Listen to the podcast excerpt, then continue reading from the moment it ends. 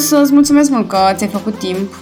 Peste tot unde uh, te-am ascultat, toată lumea spune cât de ocupat e Dacian, că este super prins. Că, uh... Serios? Asta e percepția despre mine?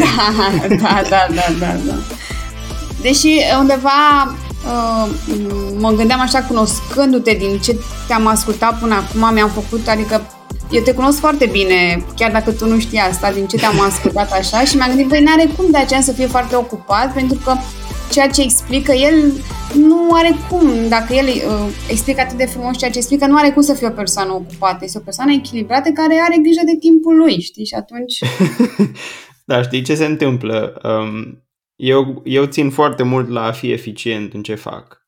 Foarte mult. Și atunci nu îmi umplu timpul de dimineață până seara, ci îmi pun sesiuni limitate sau uh, webinarii limitate în timpul săptămânii. Și atunci uh, sunt foarte ocupat în sensul că oamenii nu pot să aibă acces la mine, dar eu îmi iau timpul meu pentru o grămadă uh-huh. de mhm. alte lucruri. Uh-huh. Sunt convinsă, sunt convinsă. Că altfel, ți-am zis, știam și știu asta. Și mă gândeam să începem chiar cu partea asta. Eu am creat uh, prima oară podcastul, podcastul ăsta în ideea de a vedea cum își petrec uh, oamenii de succes, așa în ghilimele, nu neapărat reflectat de bani sau de status social, ci de echilibru mai degrabă, cum își petrec diminețile. Pentru că eu mă trezesc de foarte mult timp la 5 dimineața și mi-am creat așa niște rutine de dimineață și eram curioasă să văd cum fac și alții pentru a inspira Uh, la rândul meu și am creat podcastul pentru a inspira pe alții uh-huh. să, să-și creeze această rutină și ritualuri care să le simplifice viața și să-i ajute să evolueze. Și sunt curioasă cum îți petreci tu această dimineață, să zic. Uh-huh. Uite, eu funcționez mult după ceea ce se cheamă prime time, adică acel uh, interval natural de maximă eficiență în uh, ziua de lucru, în ziua unui om. Și pentru mine, prime time-ul ăsta este dimineața, dar nu cred că e pentru toată lumea. Și la mine, um, specific, înseamnă de undeva de pe la ora 8 și până undeva la ora 2. Dacă în intervalul ăla mi-am făcut treaba, câteodată chiar închei ziua de lucru la ora 2 și sunt super ok. Și atunci uh, mă trezesc de obicei la 7, cam asta e ora mea m-am învățat împreună cu piticul meu care se trezește pentru grădiniță uh, și mi-ajunge pentru ce micro-ritualuri am eu dimineața, mi-ajunge timpul ăla din plin, uh, pentru că cel mai mult mă inspiră să fac ce fac și atunci abia aștept prima sesiune deja să intru, câteodată chiar cu părul ciufulit sau și nu am o problemă cu asta, din contră simt că acolo mă energizez și acolo începe cu adevărat ziua mea. Uh-huh. Din energia pe care ți-o iei lucrând cu, cu, altcine, cu cineva. Și din a descoperi, ne, ne așteaptă ceva acolo, ne așteaptă un tipar nou, ne așteaptă o provocare nouă. Dau de un uh, zid de beton la omul respectiv și mă inspiră să caut ca apa undeva să creez o fisură să putem evolua. Ce interesant. O să, o să ajungem și acolo. Uh, și vreau să te întreb, uh, până intrăm în partea asta de lucruri concrete, așa, pe care aș dori să te întreb, să-mi spui ce înseamnă microritualuri. Pentru mine înseamnă un timp de liniște în care să-mi pun gândurile în ordine și gândurile în ordine înseamnă două lucruri. Înseamnă să văd dacă am lăsat ceva bucle deschise pe care merită să le închid înainte să mă apuc de lucru. Nu știu, ceva ce arde de ziua trecută, ceva ce mi-a agitat somnul, ceva ce știu că urmează în ziua asta și ar fi bine să clarific acum. Deci oarecum, nu i-aș zice pur administrativ, dar merge mult în zona respectivă. Și doi, să clarific care e prioritatea zilei sau care sunt uh, lucrurile esențiale pentru ziua respectivă. Dacă fac asta, deja am un mare boost pentru acea zi de lucru. Ori timpul ăsta nu înseamnă mult, înseamnă uneori chiar și 5 minute, alteori 15, dar cam asta înseamnă micro... Ceva de care mă țin uh, zilnic înseamnă asta, în rest sunt uh, destul de oscilatorii. Uh-huh. Înțeleg că nu meditezi sau...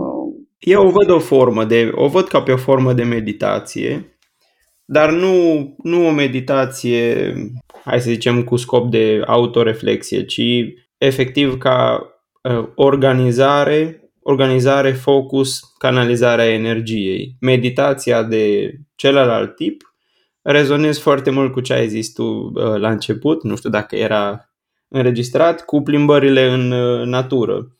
În plimbările în natură, acolo e spațiul meu de meditație uh, care funcționează excelent pentru mine.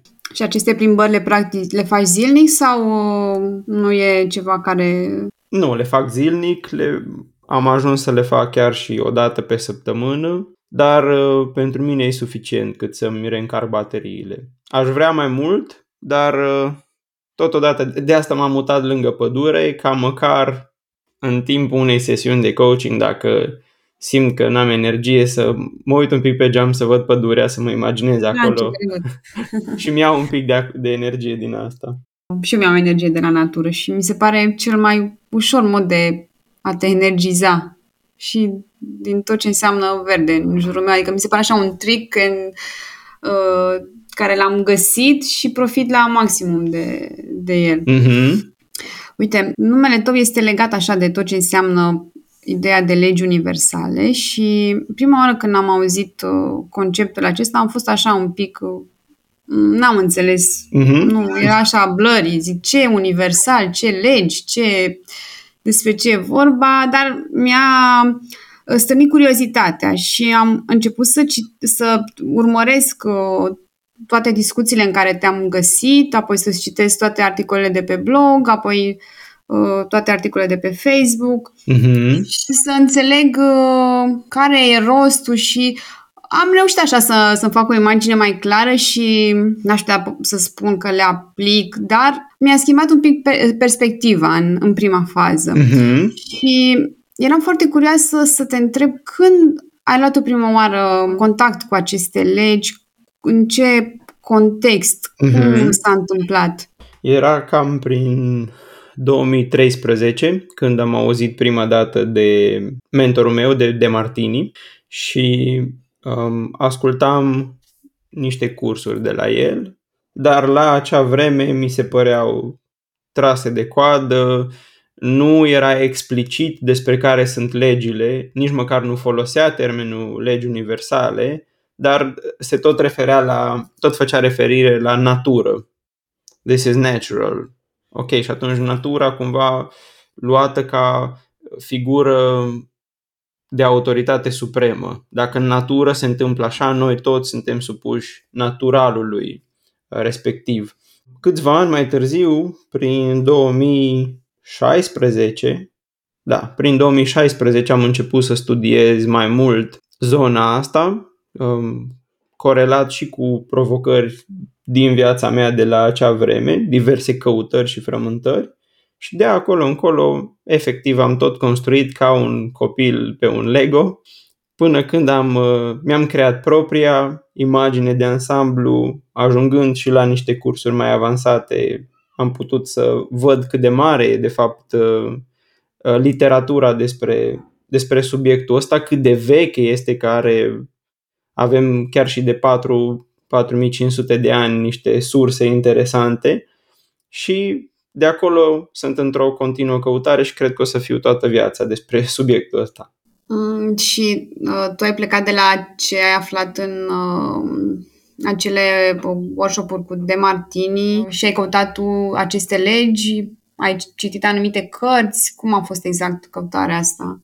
Le-am găsit prin De Martini, după care L-am întrebat chiar pe el, ok, dăm niște surse pentru legi universale și a zis, băi, sunt puține, e foarte puțină lume contemporană care scrie despre asta, dar uite, găsești Egiptul antic, găsești hermetism și uh, m-am pus să caut. Primul loc unde am căutat a fost fix bibliografia lui de Martini, adică mă uitam într-un manual din ăla de 300 de pagini de la el, dădeam direct la paginile cu bibliografie și am început să văd ce se repetă acolo, ce e citat adesea, care sursele acelor lucruri citate și așa am ajuns la, la hermetism, la istoria religiilor, ca să verific cumva că în fiecare religie, în fiecare cultură există niște forme sau niște traduceri directe sau prin fabule sau prin metafore a acestor legi universale. Ori de acolo a fost, uh, repet metafora cu copilul cu Lego, un copil într-un univers plin cu Lego, care, despre care știe că nu se va încheia vreodată și totuși continuând să fie fascinat de, de ce descoperă acolo și ce reușește să construiască. Deci diverse surse le-am combinat, de Martini, Emerson, uh, Walter Russell, uh, scriitorii hermetici și alții, ca să-mi construiesc un, uh, un model cât de concret despre, despre univers, deci o, o cosmologie, și despre microunivers, deci de psihologie.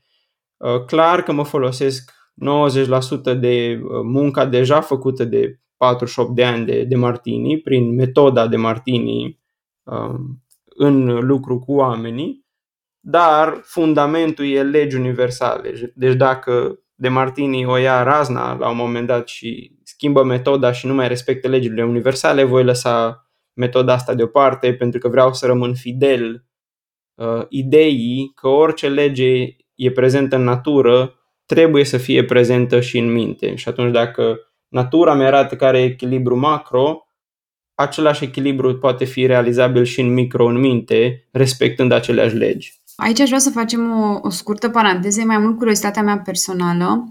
Eu sunt coach acreditat ICF și uh-huh. iau niște metode și sunt foarte, foarte curioase și am văzut că tu faci foarte multe workshop-uri pe, uh, prin care înveți pe alții metoda aceasta de Martini, dacă poți să-mi spui care sunt diferențele sau asemănările sau dacă, bineînțeles, le cunosc sau ești familiarizat. Cunosc uh, cât de cât cam 15 modele terapeutice și atunci mi-e greu să fac comparații că ar trebui să iau ceva și, și metoda de Martini, așa că o să zic cu ce e particulară metoda asta. Uh, primul lucru este că nu lucrăm cu emoții, lucrăm cu percepții, ceea ce în multe sisteme se face invers, da? Întrebarea de explorare e cum te-ai simțit, cum te face asta să te simți. În De Martini spunem nimeni, nimeni și nimic nu te poate face să te simți cumva, care însemna să aibă cheia neurotransmițătorilor tăi, ci există niște stimuli concreți pe care tu îi percepi ca aducându-ți mai mult minus decât plus, mai multe dezavantaje decât avantaje, mai multe amenințări decât oportunități, sau invers și în baza asta tu decizi să te simți cumva față de un eveniment. Deci dacă avem gemeni care au crescut în același mediu, aparent sunt identici, la același stimul o să vedem că reacționează diferit. Și atunci nu stimulul face diferența, ci percepția noastră despre acel stimul. Asta e unul. Doi, nu stăm în poveste, nu ne interesează povestea, oamenii tind să își spună povestea, să-și o repete, să dea foarte mult context. În Demartini nu ne interesează atât de mult contextul, pentru că contextul adaugă polarizare. Adică dacă eu um, îl disprețuiesc pe tata pentru critica pe care uh, și-a exercitat-o, pe care mi-a acordat-o copil fiind, cu cât îți povestesc mai mult despre asta, cu atât mai mult vreau să te câștig în povestea mea și cu atât mai mult timp trece fără ca eu să-mi rezolv problema. Eventual mă descarc, ceea ce da, e un beneficiu, dar în afară de asta eu rămân cu percepția mea polarizată că critica tatălui a fost mai negativă decât pozitivă. Și atunci în Demartini întrerupem povestea, ne interesează strict să găsim momente de percepție pe care să le echilibrăm. Pentru că dacă răspunsul s-ar fi aflat în povestea omului, ar fi găsit-o și singur, având în vedere că și-a repetat-o poate zeci de ani. Așa? A treia diferență este că um, întrebările din metodă, care sunt, sunt șapte la număr, dar um, capătă diverse nuanțe, pot fi peste 40. Practic sunt șapte pe pozitiv, șapte pe negativ, puse în oglindă Uh, sunt menite să restabilească echilibru în minte conform cu legile universale. Și atunci am putea să le numim niște întrebări contraintuitive. Deși ele, ele sunt pro-intuiție, le-am numit, să zicem, cineva care intră în contact pentru prima dată cu ele le-ar numi contraintuitive. Ca de exemplu, nu știu, mama, mama gătea pentru noi ce fain a fost mama, musai când sunt adult să gătesc și eu pentru cei din jurul meu ca să, cumva ca să mă răspl- să o răsplătesc cumva subconștient pe mama, să zicem, da? Și vine metoda de Martini și îți spune dacă mama n-ar fi gătit pentru voi, cum ar fi fost ăsta un beneficiu pentru voi? Și vezi așa pe fața oamenilor o, un brain damage sau like, de ce pui întrebarea asta? E, e tâmpită întrebarea asta, ce ai, de ce ți-a venit să o adresezi? Dar întrebările astea, exact întrebările astea sunt menite să ne calmeze din fobiile noastre, adică din lucrurile de care fugim și din filiile noastre, din lucrurile spre care fugim. Astea ar fi diferențele macro, sigur că sunt uh, multe altele de nuanță. Și sunt, uh, bine, ce îmi spui tu, practic sunt trei teme mari, așa, eu acum încerc să fac uh, o diferențiere față de ce știu eu. Mm-hmm și văd că e ceva cam diferit. Acum, bine, mă duc către partea de psihoterapie, unde știu că se stă și cu emoția și cu povestea ani în șir. Uh, uite, eu nu sunt, eu nu cred în acest lucru. În ce anume? În, în nevoia noastră de a sta în terapie ani în șir. Și e foarte interesant că oamenii care, dintre oamenii care au fost la cursul meu de două zile, fără să spun nimic, au fost mai mulți care mi-au spus Doamne, astea două zile s-au simțit ca doi ani de terapie. Am zis, wow, mulțumesc pentru headline, ăsta e headline-ul meu de promovare de acum. Pentru că, efectiv, a, asta e ce îmi doresc. Îmi doresc să nu trăim cu credința că e nevoie de ani de vindecare, pentru că nu timpul vindecă. Asta e eroarea noastră, una dintre erorile noastre principale. Timpul nu vin, timpul vindecă corpul, da, ai, ai nevoie de timp. Dar în minte dacă schimbi calitatea întrebărilor, eu cred că poți a cauzal să vinzi, ă, să vindeci, să nu trebuiască să treacă același timp cât ai stat în rană ă, ca să obții vindecarea, ci poți să-l comprimi. Poate nu e posibil în două zile, nu e asta promisiunea mea, dar dacă am stat doi ani pe ceva fără să vindec, eu mi-aș pune întrebări despre, fie despre terapeut, fie despre metoda pe care o folosește, fie despre dorința mea de a mă vindeca, dar mi-aș pune niște întrebări. Cred că a treia e... Pot să fie oricare dintre, dintre cele trei. Am văzut uh, oameni excelenți cu instrumente slabe care fac o muncă fantastică. Am văzut oameni slabi cu instrumente bune care nu se descurcă, deși instrumentul e excelent.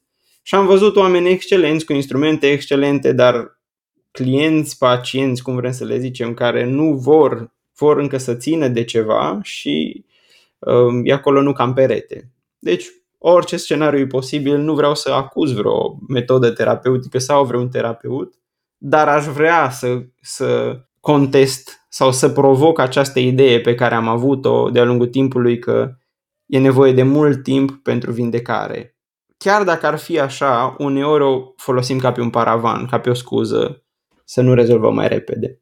Știi, aici poți să adresezi întrebarea, dar ce ai de câștigat dacă nu rezolvi? Corect. Corect. E, chiar o, e chiar o întrebare foarte bună de a descoperi strategia omului atunci când procesul nu merge. Închidem paranteza. Ok. că mie mi se pare interesant și um, acum eu o să încep o forma, formare în Somatic Experience, că mi se pare fascinant ideea asta de corp, minte. Eu am terminat facultatea de psihologie și mă gândeam ce formare să fac.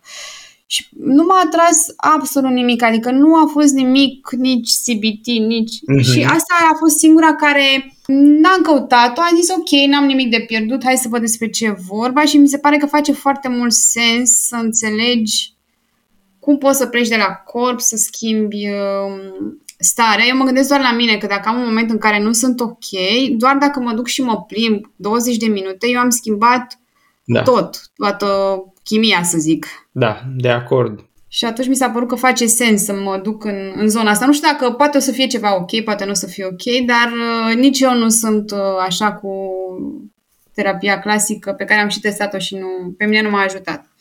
Și de asta rezonez cu ce spui tu.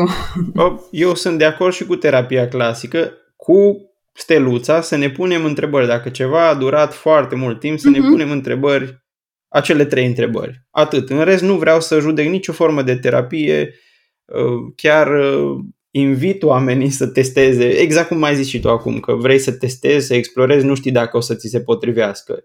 Bun, dacă câtă vreme facem ceva, e ok.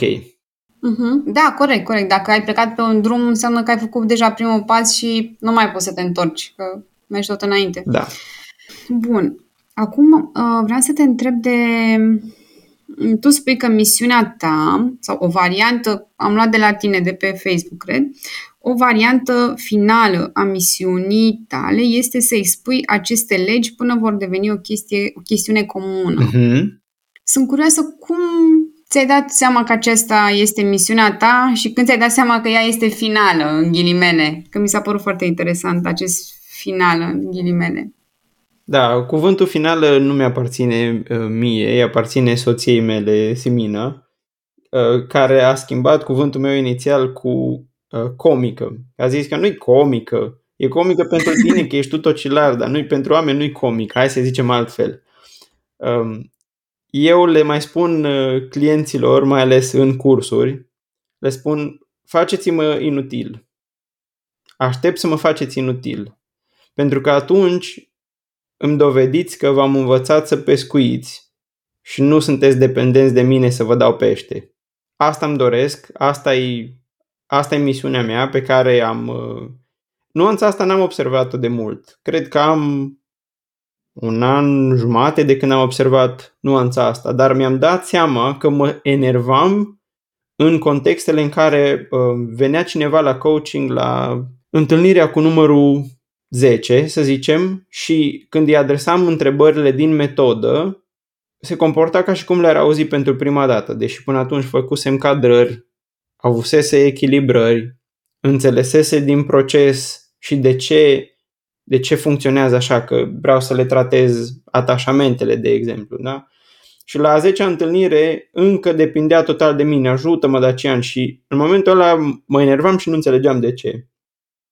Și apoi am înțeles că e exact asta, că eu nu vreau să creez oameni dependenți de mine, eu nu vreau să vină oameni continuu care să aibă nevoie de mine. Tocmai de asta mi-am limitat numărul de ședințe pe lună, am început să trăinuiesc alți oameni în metoda asta să multiplicăm munca, fac cursuri în care nu doar uh, facem procesul de vindecare sau, mă rog, de echilibrare a unei situații, ci și predau metoda din spate ca oamenii să poată să o folosească mai departe.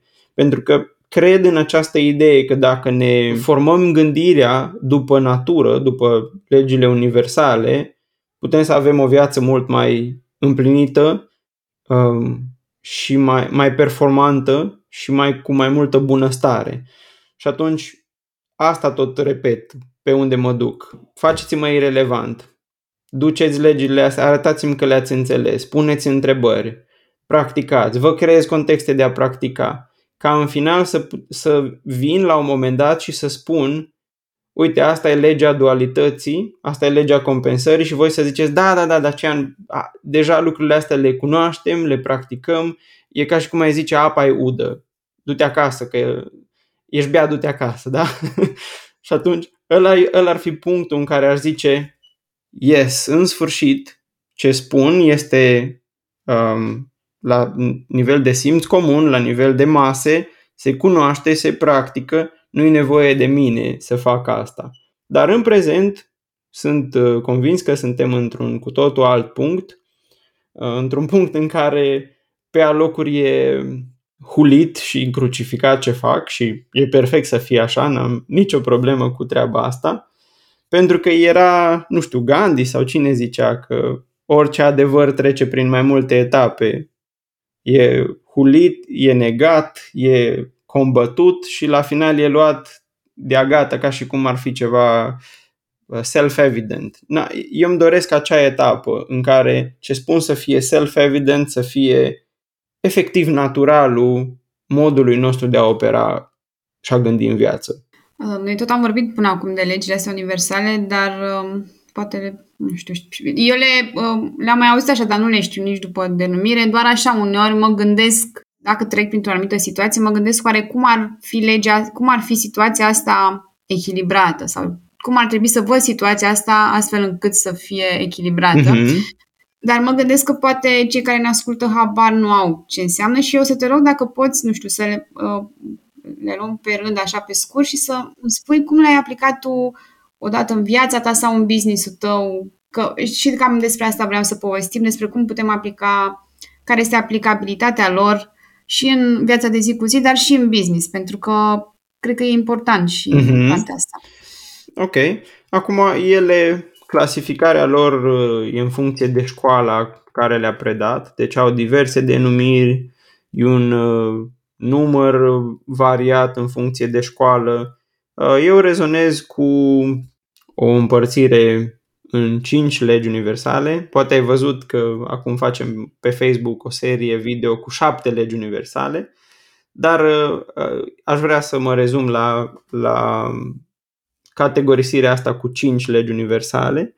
Prima este legea unității și plurității, care zice că un lucru poate fi manifestat într-o manieră, într-o modalitate concentrată sau într-o modalitate disparată, eterogenă. Și uh, legea asta ne, ne spune că practic nimic nu se pierde, nimic nu se câștigă, ci totul se transformă. Ori se condensează, ori devine mai, mai disparat și mai eterogen. Uh, legea asta ne ajută, de exemplu, să nu ne agățăm de lucrurile pe care le-am câștigat, pe care le-am obținut sau pe care urmează să le obținem, ci să, le, ci să vedem că ele există deja în viața noastră într-o altă formă pe care n-am, n-am observat-o. Respectiv atunci când pierdem ceva, să nu rămânem agățați în trecut, în, în suferință, ci să vedem că pur și simplu și-au schimbat forma lucrurile și s-au dus altundeva um, și în, în, alte, în alte forme în viața noastră. Asta totodată ne ajută să uh, reducem tiparele egoiste și tiparele altruiste. Da? Dacă percep că am pierdut ceva uh, și uh, cineva m-a neîndreptățit, atunci clar că am nevoia să, să dezvolt un tipar egoist, dar dacă văd că n-am pierdut acel lucru, ci doar și-a schimbat forma, nu mai am cum să fiu egoist. Da, asta e un exemplu. A doua lege este legea dualității. Uh, ea face parte din legea unității și plurității, că practic este zona de pluritate, care spune că orice lucru material are doi poli egali, exact ca un magnet. Și oricât ai încerca să separe acest magnet, să obții un pol pozitiv și unul negativ, va fi imposibil, dualitatea se va păstra, vei obține n magneți tot cu doi poli. Și asta din nou ne ajută să putem să acceptăm naturalul lucrurilor, nu să vânăm ceva cu plus fără minus uh, sau să cultivăm un singur pol în viața noastră sau în, în afacerea noastră. Uh, de exemplu, uh, sunt business-uri care, care nu sunt business-uri, sunt o mare familie. Da? Sunt foarte, foarte colaborativi, foarte împreună. Da? Și atunci acolo violăm dualitatea, pentru că dualitatea zice colaborare și competiție, ordine și haos, sprijin și provocare. Într-o, într-o mare familie nu dai oameni afară, nu dai membrii familiei afară.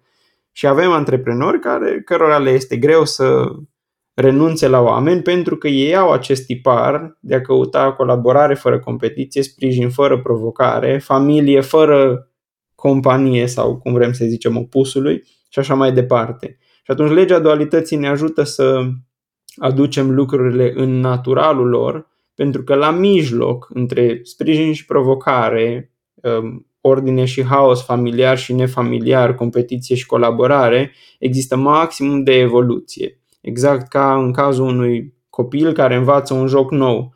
Dacă nu-i mai aduci provocare, se plictisește, caută altceva. Dacă îi aduci doar provocare, zice, e prea mult pentru mine, caut ceva mai familiar și mai ușor pentru mine. Dar dacă îi dai sprijin și provocare familiar și nefamiliar în egală măsură, l-ai ținut acolo uh, implicat și dornic să evolueze și capabil să evolueze. Uh, apoi avem legea compensării, care spune că oricând încălcăm legea dualității, adică ne atașăm de un pol, celălalt pol se va manifesta într-un mod violent ca să ne întoarcă în legea dualității. Da, asta ne arată cât de importantă e legea dualității. Deci cu cât mai mult eu voi uh, reprima, de exemplu, conflictul dintr-o familie sau dintr-o companie, voi isca conflict prin alții. Alții vor începe să fie rebeli, să creeze bisericuțe, să bârfească pe la spate, să sfideze sistemul, să saboteze sistemul în vreun fel, pentru că orice, într-un sistem, orice eu reprim, altcineva va exprima. Și nu va exprima într-o manieră plăcută pentru că e, trebuie să fie în egală măsură cu reprimarea mea. Cu cât mă atașez eu din, de un pol, cu atât mai mult celălalt pol capătă putere. Ok, apoi avem uh, legea corespondenței sau a reflexiei care spune că um, cum e mare așa e și mic, cum e înăuntru așa și în afară, precum în minte așa și în corp, precum în cer așa și pe pământ și putem să continuăm cu seria de corespondențe. Deci practic ne spune că orice se oglindește în orice și dacă judec ceva în exterior, judec la mine același lucru, indiferent că judec pozitiv uh, sau, sau negativ. Bun, și apoi avem uh, legea schimbului echitabil, care spune, la fel ca la unitate și pluritate, că nimic nu se pierde, nimic nu se câștigă, ci totul se transformă, dar am putea să-i dăm nuanța de orice schimb este echitabil în univers, adică atât cât ai oferit, atât ai și primit. E egal MC pătrat, nu o să putem să adăugăm masă unui obiect fără să-i adăugăm energie, nu o să putem, nu o să, putem să radiem mai multă energie decât masă este într-un obiect. Legea compensării își face bine treaba, de asta îi se, îi se și spune karmă, și va asigura în final un schimb echitabil între oricare două sisteme. Chiar și acolo unde mi se pare că am fentat sistemul, sistemul vine și mă încurcă pe la spate. Sau unde mi se pare că am fost fentat, primesc niște daruri ascunse pe care pot să le văd sau, nu să, le văd, sau să nu le văd ca în final tranzacția să fie echitabilă. Dacă în business sunt mai degrabă altruist și vreau să am grijă de clienți, dar nu am grijă de profit, la un moment dat nu o să mai pot să am grijă de clienți, că o să dau faliment. Dacă sunt egoist și uh, fac un produs nașpa sau nu asigur atâta calitate cât valoare am primit, am încasat de la clienți, la un moment dat, pentru că am preferat profitul, voi pierde clienții dar dacă asigur calitatea, adică atât cât ofer, atâta cer, asigur schimbul echitabil și atunci am business prosper. Asta e o mică acoladă a legilor universale.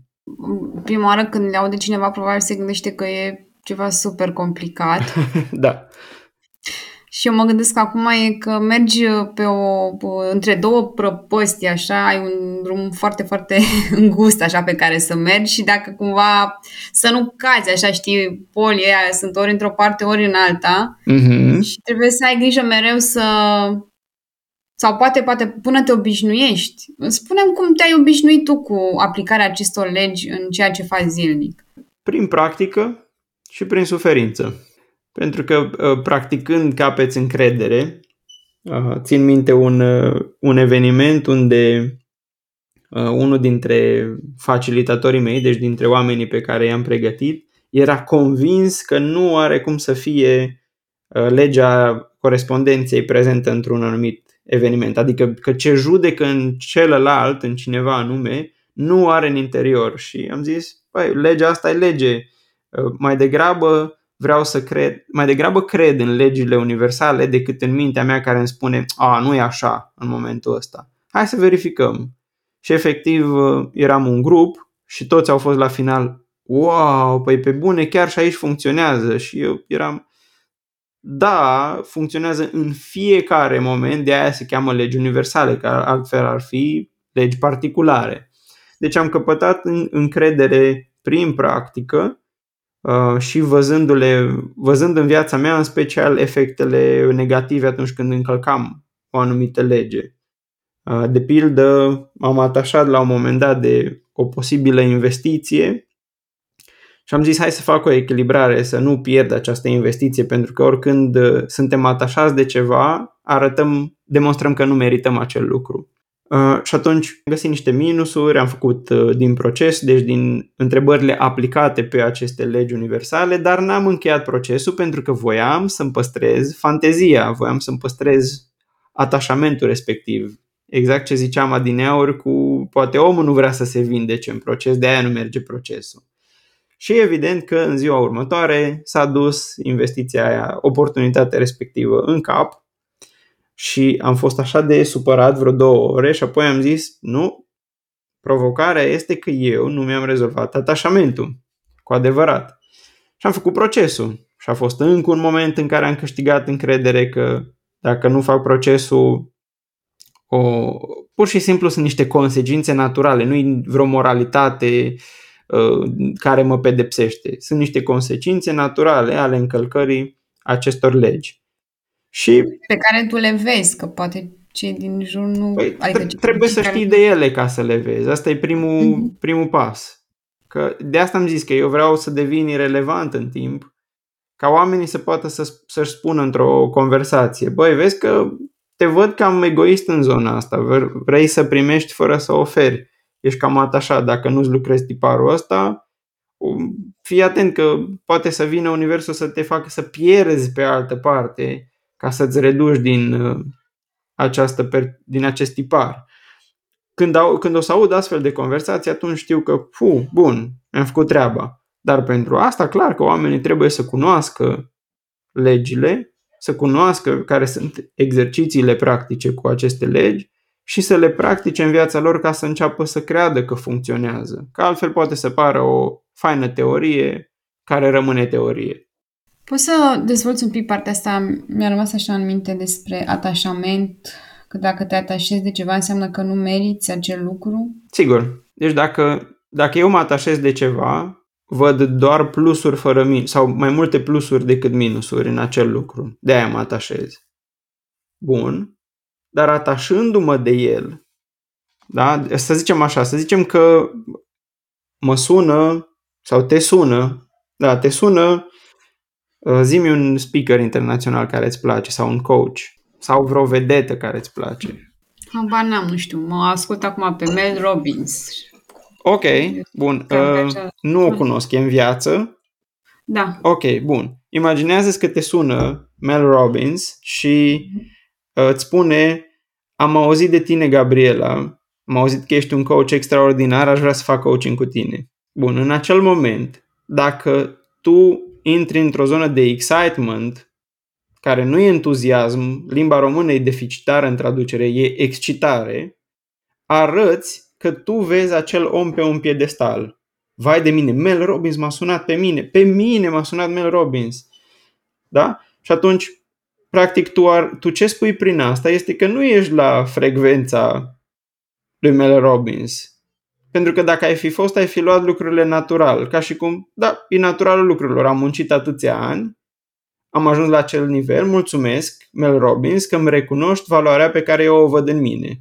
Dar dacă eu sunt excitat în momentul ăla, arăt că eu mă văd mai jos decât Mel Robbins și faptul că Mel Robbins m-a băgat în seamă e un lucru excepțional pe care eu nu-l merit. Deci orice consider că merit, iau natural. Orice consider că nu merit, mă excită. Mă duce într-o zonă agitată în mine. Și adesea, exact acele contexte nu se mai materializează. Adesea vin proiecte, oportunități pe care le vedem vai, m-a băgat și pe mine în seamă cu Tărescu, se întâmplă și în relații, vai, cu Tărescu sau cu Tărească m-a băgat în seamă, pe mine, vai, extraordinar, și se întâmplă ceva și nu, nu se mai materializează acel, acea relație sau acel, acea colaborare sau ce era ea. Pentru că și celălalt poate să simtă în sistemul nostru, în câmpul nostru electromagnetic, poate să ne simtă disperarea și excitarea Adică eu te-am sunat pe tine, Gabriela, să spun că vreau să facem coaching împreună pentru că te-am perceput la nivelul meu, pentru că nimeni nu investește în ceva sub ei, în ceva cu valoare mai mică uh, decât uh, uh, cea de la nivelul lor, nu? Cine își ia un coach sub el? Îți iei un coach peste tine, ideal. Faci o investiție în ceva ce consider că va crește în valoare, nu ce e sub valoarea ta. Și atunci dacă uh, eu am făcut asta pentru că te-am văzut la nivelul meu, dar apoi te văd atașată, excited, uh, emoționată în fața mea, ce îmi transmiți este că nu ești de nivelul meu și atunci invest, uh, locul în care investesc e greșit. Are sens? Da, și aici vreau să te întreb. Asta înseamnă că teoretic ar trebui să nu mai punem pe nimeni pe niciun piedestal, că, nu știu, Uh-huh. e mai bun decât noi cu ceva și să nu mai simțim diferența asta de la mine, că nu știu, de la mine abar n-am față de cineva care este, este mai bogat, are mai multe cunoștințe, are mai multe facultăți, Mhm. ceva de genul ăsta. Ok. Adică suntem legali, eu când vorbesc cu persoana aia să nu simt uh, un sentiment, nu știu, de inferioritate, pe emoții, copleșeală. Mie îmi place o mantră pe care am creat-o tot din nevoie și din suferință, uh, prin care zic, nu-s mai mult, nu-s mai puțin, sunt o parte din divin. Și mi-o spun când mă simt superior, mi spun, nu-s mai mult, de aceea nu ești mai mult, nu ești mai puțin, ești o parte din divin. Și vin în smerenie să pot servi oamenii, să nu mă duc din postura de profesor, ci din postura de elev-profesor. Respectiv mi-o spun când mă simt inferior. Nu știu, urmează să vorbesc uh, unor milionari. Și atunci îmi zic, nu-s mai mult, dar nu-s nici mai puțin, sunt o parte din divin. Și prin asta mi-amintesc că la nivel de suflet nimic nu lipsește, la nivel de suflet suntem egali. Legea corespondenței spune că precum afară, așa și înăuntru, deci orice văd în ceilalți și apreciez, am în viața mea în propria formă.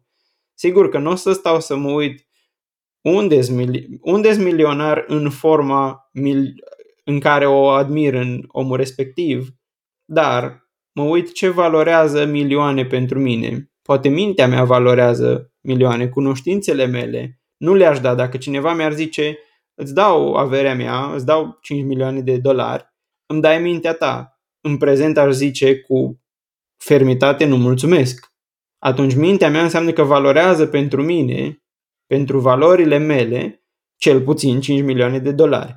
Și atunci dacă mă văd Um, sau hai să revin la întrebarea ta, ar trebui să nu mai punem pe oameni pe piedestal?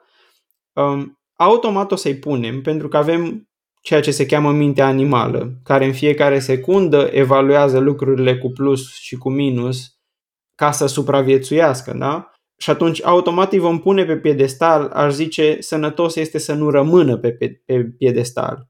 Pentru că ei, atunci când îi punem pe piedestal, automat simțim apropo de emoții, automat ne simțim inferiori, ne simțim insuficienți, rușinați și așa mai departe. Nu vreau să schimb emoția, nu vreau să controlez emoția, ci vreau să văd cu ce l-am pus pe piedestal și să-l dau jos de acolo. Dacă fac asta, întreaga noastră relație și întregul meu nivel de manifestare se schimbă.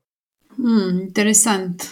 Ce întrebare uh, folosești tu, de exemplu, când trebuie să faci un curs unor milionari, cum spuneai mai devreme? Da. Bun. Mi-aleg un reprezentant dintre ei și mă gândesc care e un moment concret în care l-am văzut deasupra mea. Da, vreau să mă duc în timp și spațiu, concret. Și mă gândesc, ok, la prima noastră interacțiune, când am, când am vorbit la telefon, am intrat pe Google și am văzut că are o companie, sau mi-a zis el la telefon, hai să zicem așa, mi-a zis la telefon că are o afacere care anual îi produce 5 milioane de dolari, să zicem, da? Bun, și atunci în momentul ăla, ce percep despre el, care e trăsătura, acțiunea sau inacțiunea pe care o admir în el, pe care o văd peste mine în acel moment. Să zicem că e capacitatea de a genera resurse, da? de a genera bani. Da, să, să zicem, de dragul exemplului. Bun, și atunci înseamnă că pe mine mă văd mai puțin capabil să generez resurse. Și pe el îl văd doar capabil să genereze resurse. Și atunci două întrebări cheie în acest proces sunt 1. Unde în viața mea și în ce fel sau ce fel de resurse sunt capabil să generez și cine m-a perceput așa. Și o să stau să văd că pentru alții eu sunt milionar, financiar vorbind. O să stau să văd că uh, oamenii mă uh, admiră pentru câte uh, soluții generez în zona psihoemoțională sau pentru ce soluții de business aduc câteodată în consultanță uh, sau uh, uh, câți oameni atrag, adică doar zic ok, fac un webinar și atrag niște oameni care își dau din timpul și resursele lor pentru mine în momentul respectiv și caut care sunt propriile forme în care eu generez resurse până când pot să spun despre mine, bă, dar și eu știu să generez resurse. Că nu știu că n-am făcut până acum la fel de mulți bani ca omul ăsta, da, dar trăsătura mea este acolo. Și a doua întrebare, unde omul ăsta nu știe să genereze resurse sau ce resurse nu știe să genereze omul ăsta.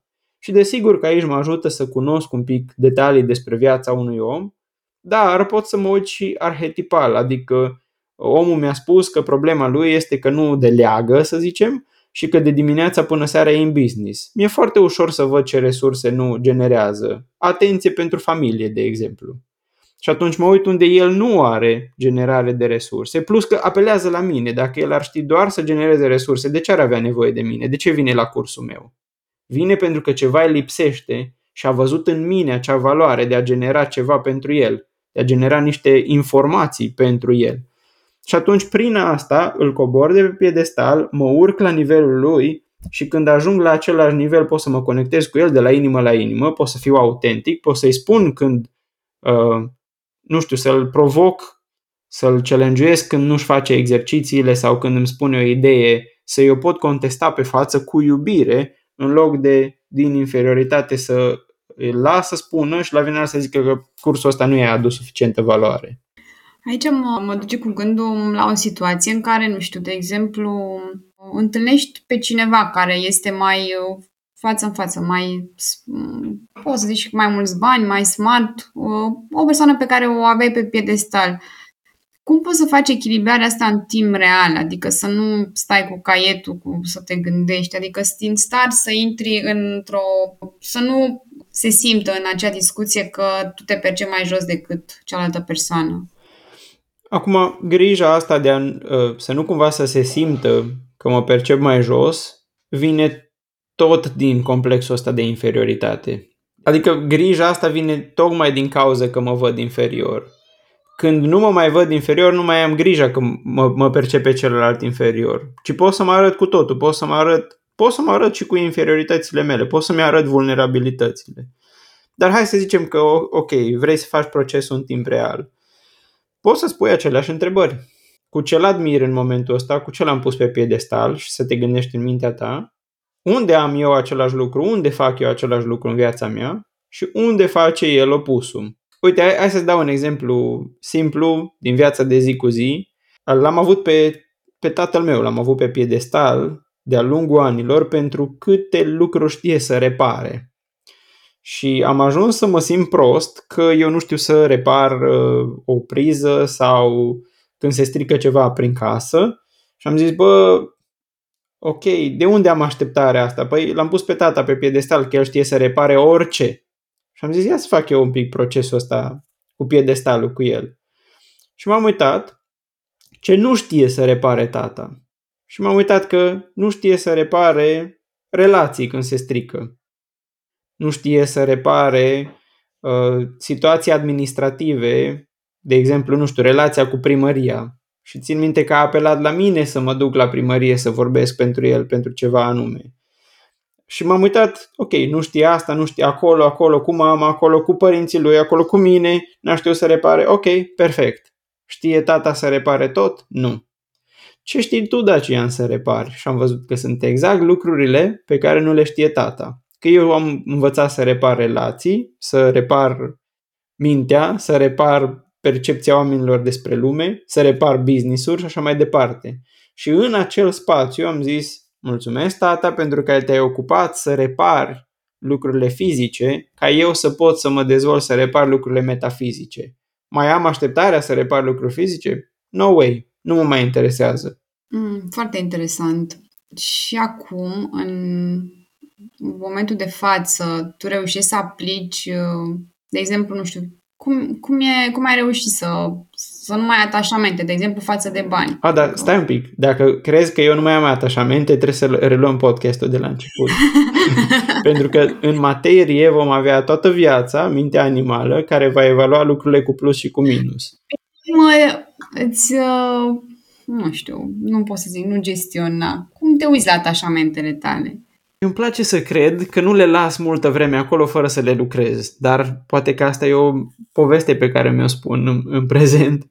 Cred că e sănătos să avem atașament, adică e, există un rost în a avea atașamente, doar să nu le lăsăm să fie foarte mari sau să, să nu le lăsăm să stea acolo foarte mult timp fără să le lucrăm. Deci mintea animală oricum zilnic, în fiecare clipă, își va crea filii sau atașamente, respectiv fobii sau anxietăți. Important este cât stau acolo la dospit și cât de mari sunt. Dacă sunt mari și stau de mult timp, vreau musai să le lucrez, dacă nu, le las acolo, că pentru când le vine rândul. Hmm, mă gândeam, uh, sau mă rog, mă gândeam, mi se părea că gen, tu ai toate răspunsurile la situațiile astea care pot apărea, știi? Și atunci, uh, dacă observi, nu știu, că ai un atașament față de un lucru, îl poți imediat uh, echilibra. Păi nu, pentru că atunci ar însemna că eu nu sunt polarizat. Da? Și sunt foarte polarizat. Am o grămadă de subiecte pe care sunt deosebit de polarizat și lucrez și calmez, nu, nu fac tot procesul poate și apoi iarăși uh, mă întorc în același cerc. Pentru că orice om, adică gradul de polarizare este egal cu dificultatea de a lucra pe acel lucru. Deci dacă eu n-am lucrat la mine un anumit lucru, asta nu înseamnă că mă face să fiu, foarte, să fiu instant echilibrat, ci cât îți depolarizat, atât de greu va funcționa uh, procesul de lucru. Fiecare om se află într-un cerc de care nu-i conștient, dar din cerc nu ești, nu-ți dai seama că te afli într-un cerc. Trebuie să te ridici deasupra cercului să vezi că, vai de mine, uite cum repetam aceeași situație sau ce fraier am fost sau ce, sau ne vine să râdem despre trecutul nostru când ne uităm în ce cercuri ne-am învârtit. Dar de la orice nivel ne-am uitat, ne, suntem într-un următor cerc pe care nu-l conștientizăm și asta va fi toată viața. E frumusețea vindecării. Că odată cu vindecarea individuală ajuți la vindecarea conștiinței colective, ori chestia asta nu o să se finalizeze vreodată. Eu nu cred în, nu cred în oameni iluminați. Cred în momente iluminate, după care iarăși revin în pământeanul, animalul care polarizează și experimentează viața prin toate nuanțele. Uite, am, am, mi-aduc aminte că am văzut pe, la tine pe Facebook un exercițiu care l-am făcut și mi-a plăcut foarte mult și vreau să te întreb și pe tine cum completezi uh, propoziția. Mi-e teamă, mi-e teamă să se vadă despre mine că... uh, ok, mi-amintesc exercițiu. Mi-e teamă să se vadă despre mine că... Da, uneori mi-e teamă să se vadă despre mine că îmi revin tipare pe care le-am lucrat în trecut. De exemplu, că atunci când mă concentrez foarte tare pe ceva sau mă stresez foarte tare de la ceva, am rod unghiile. Deși am lucrat pe asta și am așa un an în care nu mai rod, după aia vine o perioadă foarte stresantă, două, trei luni, mă trezesc cu degetele în gură și câteodată mi-e teamă despre mine să se vadă asta. E, e următorul pas spre am, am iubit și am lucrat tiparul respectiv. Uh, și eu mă gândeam la partea asta de tipare, că uneori mă gândeam, băi, uh, am, am lucrat ideea asta, am, am, știu că am mai uh, dezvoltat-o și că am, mi-am pus o mie de întrebări și credeam că am rezolvat-o și a apărut iarăși. Sau am, am găsit, am ajuns la niște răspunsuri și după jumătate de ani s-a, s-a șters totul cu buretele mm-hmm. și acum iau de la capăt. Da. Da, ceva a rămas incomplet acolo. Ceva încă n-am... E ca atunci când vrei să treci clasa. Ai luat notă de trecere la aproape toate materiile, dar la una nu. Păi și atunci o să repet clasa, nu? Da, interesant. Uh, și uite, vreau să te mai întreb, un, ne apropiem de final și um, un titlu unui articol de pe blogul tău, Prea multă nevoie de control creează haos. Da. Dacă ai putea să povestești un pic. Sigur, dar dacă tot ai zis titlul, atunci invit pe oameni să intre să-l citească. Da, uh, clar. dar se încadrează exact acolo la ce descriam despre, despre legile universale, așa, în cât am, trei minute sau cât am zis. Că oricând încălcăm legea dualității, deci în cazul ăsta vrem ordine fără haos, structură fără, fără haos, Ă, polul opus, datorită legii compensării, se va manifesta într-un mod violent. În ă, sociologie se cheamă legea escalării eristice. Cu cât voi impune mai mult ordinea, cu atât voi crea mai mult sau voi contribui la mai mult haos în acel sistem. E ca o rezistență a oamenilor la prea multă structură, la prea multe reguli. Și asta se întâmplă în absolut orice plan. Cu cât vreau să fiu mai stăpân pe mine, mai mental, să fie totul rațional, mă lovește câte un moment în care sunt foarte emoțional și nu mă pot controla. Da? Sau uh, reușesc să mă stăpânesc, uh, să nu mă înfurii în 500 de evenimente, dar pentru că am încălcat legea dualității în acel moment și n-am exprimat sănătos, echilibrat conflictul, mă e ca o oală sub presiune și când explodează nu, nu vine cu flori, ci cu pe toți pereții împrăștie ce era în oală. Și atunci cu cât reprim ceva mai mult, cu atât exprim opusul. Asta, la asta se referă acel articol. Pentru că ambele sunt parte din viață. Cosmosul și haosul, deci ordinea și, și haosul, structura și creativitatea, dacă vrem, sau curgerea, ambele sunt parte din viață și sunt esențiale. Până la urmă găsim același corespondent în creier, o, între cele două emisfere, au roluri complementare. Dar noi adesea, pentru că suntem atașați de ceva, în cazul ăsta de control, putem să recurgem la a nega o jumătate din noi. Ne identificăm cu jumătate din noi și negăm cealaltă parte. Și atunci natura ne forțează să recunoaștem și rolul celelalte părți, să renunțăm la identificarea pe care ne-am făcut-o. Deci avem nevoie și de control și de haos. Da. Uite-te la o firmă. Dacă ai doar control, în firma aia lipsește creativitatea, lipsește inovația. E foarte, totul foarte bine structurat, dar plictisitor. Și invers, dacă într-o firmă toată lumea are idei și multă creativitate, ei simt nevoia că ok, ar trebui să mai și structurăm ceva, că facem greșeli, ne costă niște lucruri enorm de mult, suntem aia oară când repetăm aceeași chestie, nu-i procesul clar. Dar dacă asigur o structură și în ea încurajezi creativitatea, experimentarea, nou, greșelile, brainstorming, acolo am maximul de șanse să, să crezi businessul respectiv sănătos. Mm-hmm. Da, foarte... Mi-a plăcut, mi-a plăcut explicația ta și vine ca o completare a articolului. Super. Uh, și uite, așa că suntem pe final, uh, vreau să te întreb dacă cineva ascultă acest episod, cu ce idee să rămână, că am dus, ne-am dus în multe zone. Mi-ar plăcea să rămână cu ideea că atunci când noi ne modelăm după natură, ne optimizăm bunăstarea și performanța. Dar noi adesea vrem să modelăm natura după noi ca să ne păstrăm atașamentele și să scăpăm de anxietățile, fobiile pe care le avem. Dacă trăim o viață conform natura, conform naturii, atunci uh, avem toate șansele să fim încurajați să prosperăm exact ca în natură și nu să înotăm împotriva curentului. Ori din ideea asta sper că se naște o sete pentru mai mult, care acel mai mult poate să însemne ceva particular pentru fiecare. Da, și asta cu natura completez că lecția pe care mi-o iau eu e... Eu n-am, nu am răbdare în general și... Mm-hmm.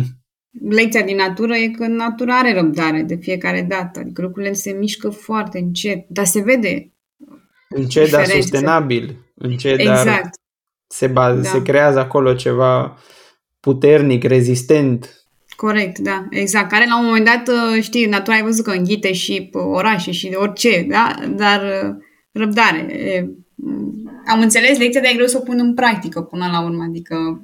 Da, merită să, pe nerăbdare merită să lucrezi niște atașamente, pentru că nerăbdarea e un refuz al prezentului, deci înseamnă că am în mintea mea un viitor mai pozitiv decât negativ. Identific care e acel vi- viitor și dacă îl neutralizez în minte, mintea revine în prezent. Adică să-i găsesc viitorului pozitiv uh, argumente negative. A, exact, dar pentru tine, în valorile tale, legate mm-hmm. de tine, să le simți tu. Doar să identifici foarte clar care e acel viitor pozitiv. Spre ce alerg? Asta e o întrebare exploratorie bună. Când mă percep mm-hmm. nerăbdător sau nerăbdătoare. Ok, dar spre ce alerg? Ok, care e acel lucru? Care sunt minusurile acelui lucru? Mi-ai dat tema, că eu sunt Super. journaling știi, în fiecare dimineață scriu. Minunat! Temă mai bună de... uh, și ultima întrebare. Te rog. Uh, dacă ar fi să ai un billboard pe care să-l vadă toată lumea, Ce mesaj ai pune pe el? Wow, ok. Uh, hmm. Aș pune ceva provocator, așa, care să-i râcâie pe oameni. Și atunci aș pune, aș pune tu-ți creezi suferința. Așa ca să creez controverse și oamenii să vorbească, să mă înjure în mașină spre casă, dar măcar să înceapă să discute despre asta, să se gândească la asta și poate să se observe de acolo încolo că din atașamentul lor își creează suferința. Sigur că nu sunt idei noi, le găsim și în budism, dar ar fi o idee care ar planta o sămânță spre lucru cu sine responsabil. Dar aici e o nuanță mm, că tu îți creezi suferința, dar teoretic tu poți să nu îți creezi suferință, dar e, e, uh, e viabil să ai o viață fără suferință? Adică asta spune legile universale că uh, viața ta poate fi fără suferințe? Durerea e inevitabilă, suferința e opțională. Ok, n-am putut controla că s-a întâmplat un eveniment, dar dacă mintea mea a rămas blocată acolo, aia e alegerea mea. Și dacă tot retrăiesc acel eveniment, e alegerea mea, că n-a ieșit cum voiam eu. Și atunci aia este o suferință aleasă. Și pot să lucrez să, să elimin acea suferință. Că nu voi mai experimenta vreodată suferință, nu cred, pentru că am zis nu cred în oameni iluminați, dar nu-i despre asta, este despre a nu lăsa suferința să-mi deraieze uh, parcursul vieții.